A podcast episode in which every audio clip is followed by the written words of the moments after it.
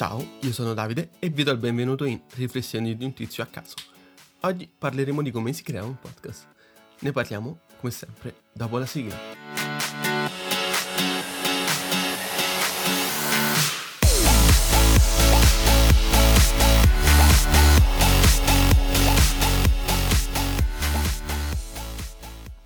Ed eccoci qui, nuova settimana, nuovo episodio. Oggi parleremo di come creare un podcast. Ma perché proprio io dovrei spiegarlo? E chi sono io soprattutto per spiegarlo a voi?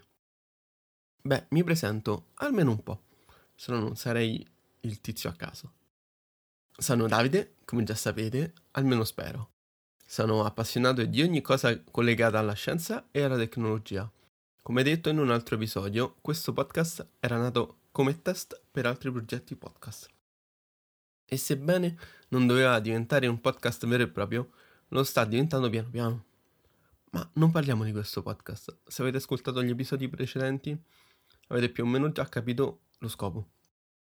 Prima di registrare e di passare alla realizzazione di questo podcast, ho studiato veramente come farlo, sia dalla parte tecnica che creativa. Per la parte tecnica ci sono veramente tanti tutorial online e alcuni sono anche fatti bene. Se siete alle prime armi basta anche solo il telefono. Potete usare il registratore oppure direttamente le note vocali di Telegram. Poi se utilizzate direttamente l'app dell'hosting è ancora più semplice perché vi permette di caricare e fare i tagli direttamente. Invece, se avete un microfono, anche quello delle cuffiette, potete provare a registrarlo con il PC che sia un fisso o che sia un, portatile. E sui PC ci sono programmi più o meno professionali. Tra i professionali, per esempio, c'è Reaper, Adobe Audition o Ableton. Poi ci sono veramente tantissimi programmi.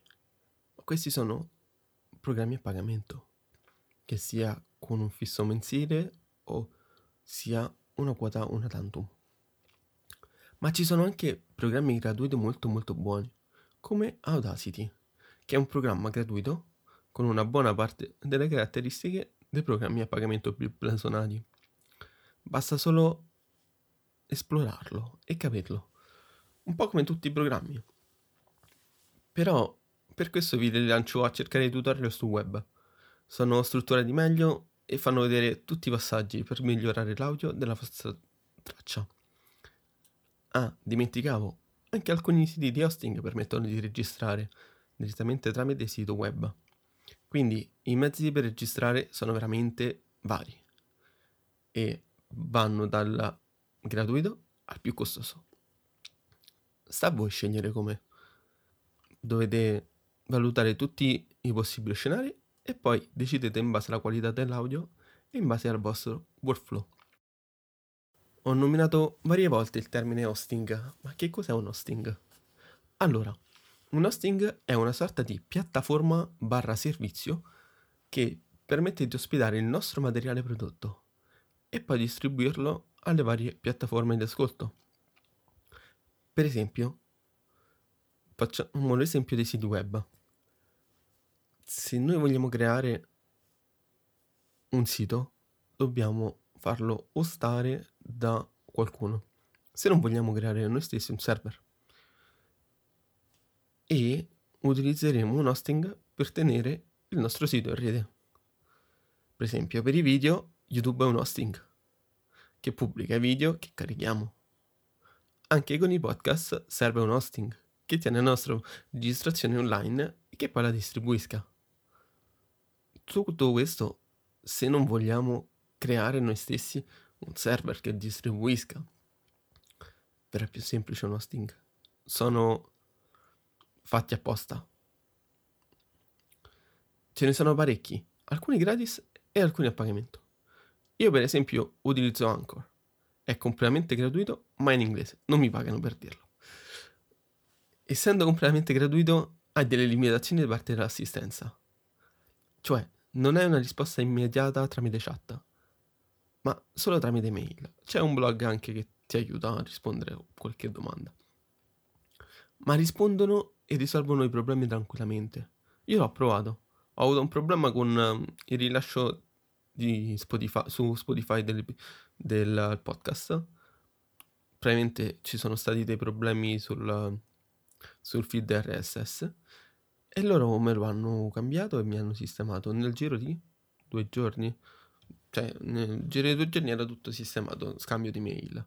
Contate che se lo ascoltate in Italia, il podcast, per esempio, è un orario. Loro si trovano in America e l'ufficio lavora in un altro orario. Comunque, da poco è stato anche acquisito da Spotify, quindi dovrebbe esserci un canale diretto con la piattaforma, in modo migliore, cosa che già prima c'era. Sorpresa sorpresa, abbiamo anche un hosting italiano e si chiama Spreaker. Quest'ultimo hosting ha un piano gratuito e alcuni piani a pagamento. Ma quindi, perché ho proprio scelto Anchor invece che Spreaker? Allora, Spreaker è un ottimo servizio di hosting, ne parlano veramente tutti bene e lo usano in tantissimi. Puoi addirittura monetizzare, ma con l'account gratuito hai molte più limitazioni di Anchor. Per esempio, puoi avere solo fino a 5 ore di archiviazione e fino a 10 episodi. E soprattutto non lo monetizzi lo stesso. Anchor non ha limitazioni e la modernizzazione è attiva solo negli USA. Almeno per ora, poi non si sa. Infatti, se lo usate non attivatela perché uno non è possibile e due gli annunci sarebbero destinati a un pubblico americano con tematiche americane soprattutto sono in inglese. Spreaker ha degli ottimi piani a pagamento, soprattutto per chi ha più podcast. Ah, dimenticavo. Anche con il piano gratuito puoi avere più podcast, contrariamente ad Anchor, che puoi averne solo uno per utente. E... Però io non capisco il nesso tra avere più podcast e avere un massimo di 5 ore di archiviazione. O fino a 10 episodi. Noi siamo quasi arrivati al decimo episodio e è veramente ancora lungo il percorso che dobbiamo fare. Quindi spero rimaniate con me e che vi piaccia. Comunque, i piani a pagamento sono ottimi e ti permettono di monetizzare, ma non essendo una mia priorità, ho preferito Anchor. Ecco tutto. Abbiamo parlato prevalentemente della parte tecnica, ma insieme alla parte tecnica c'è anche la parte creativa. Ma perché è più importante la parte creativa rispetto alla parte tecnica. Momento. La parte tecnica è importante dalla parte di qualità audio e di distribuzione. Ok. Ma la parte creativa è quella parte che dobbiamo trasmettere all'ascoltatore. La parte che ci fa creare qualcosa di interessante da portare. Che sia mainstream oppure di nicchia. Ma perché deve esserci qualcosa che ci rispecchi e ci piaccia? E ehm, nulla. È tutto qui. La parte creativa rispecchia qualcosa di noi. Ed è quello che noi dobbiamo far sentire e percepire all'ascoltatore. Dobbiamo portare delle tematiche che prima piacciono a noi e che poi possano piacere agli altri e che soprattutto raccontino di noi. Ricordatevi dall'episodio precedente, e se non l'avete ascoltato fateci un salto, che tutti noi abbiamo idee e creatività, anche chi non pensa di averle. E tutti noi abbiamo qualcosa da raccontare e approfondire. Basta solo scoprire cosa. Se non avete idee immediate, oppure non sapete di che parlare, lasciate stare qualche momento e nel momento che vi esce fuori qualche idea, segnatevela sulle note. Poi, piano piano, buttando giù le idee e dandogli un senso logico, potete cominciare a capire di che argomenti eh, parlare e come portarli. Sembra strano, ma quando io devo passare al tema dell'episodio, scrivo prima la tematica che mi piacerebbe portare poi piano piano faccio le mie ricerche, comincio a fare una bozza di tutto quello che ho trovato e delle mie idee e poi dopo averci pensato un bel po' registro. Pensare che gli episodi che normalmente ascoltate del mio podcast sono stati registrati da una a due settimane prima dell'uscita ufficiale.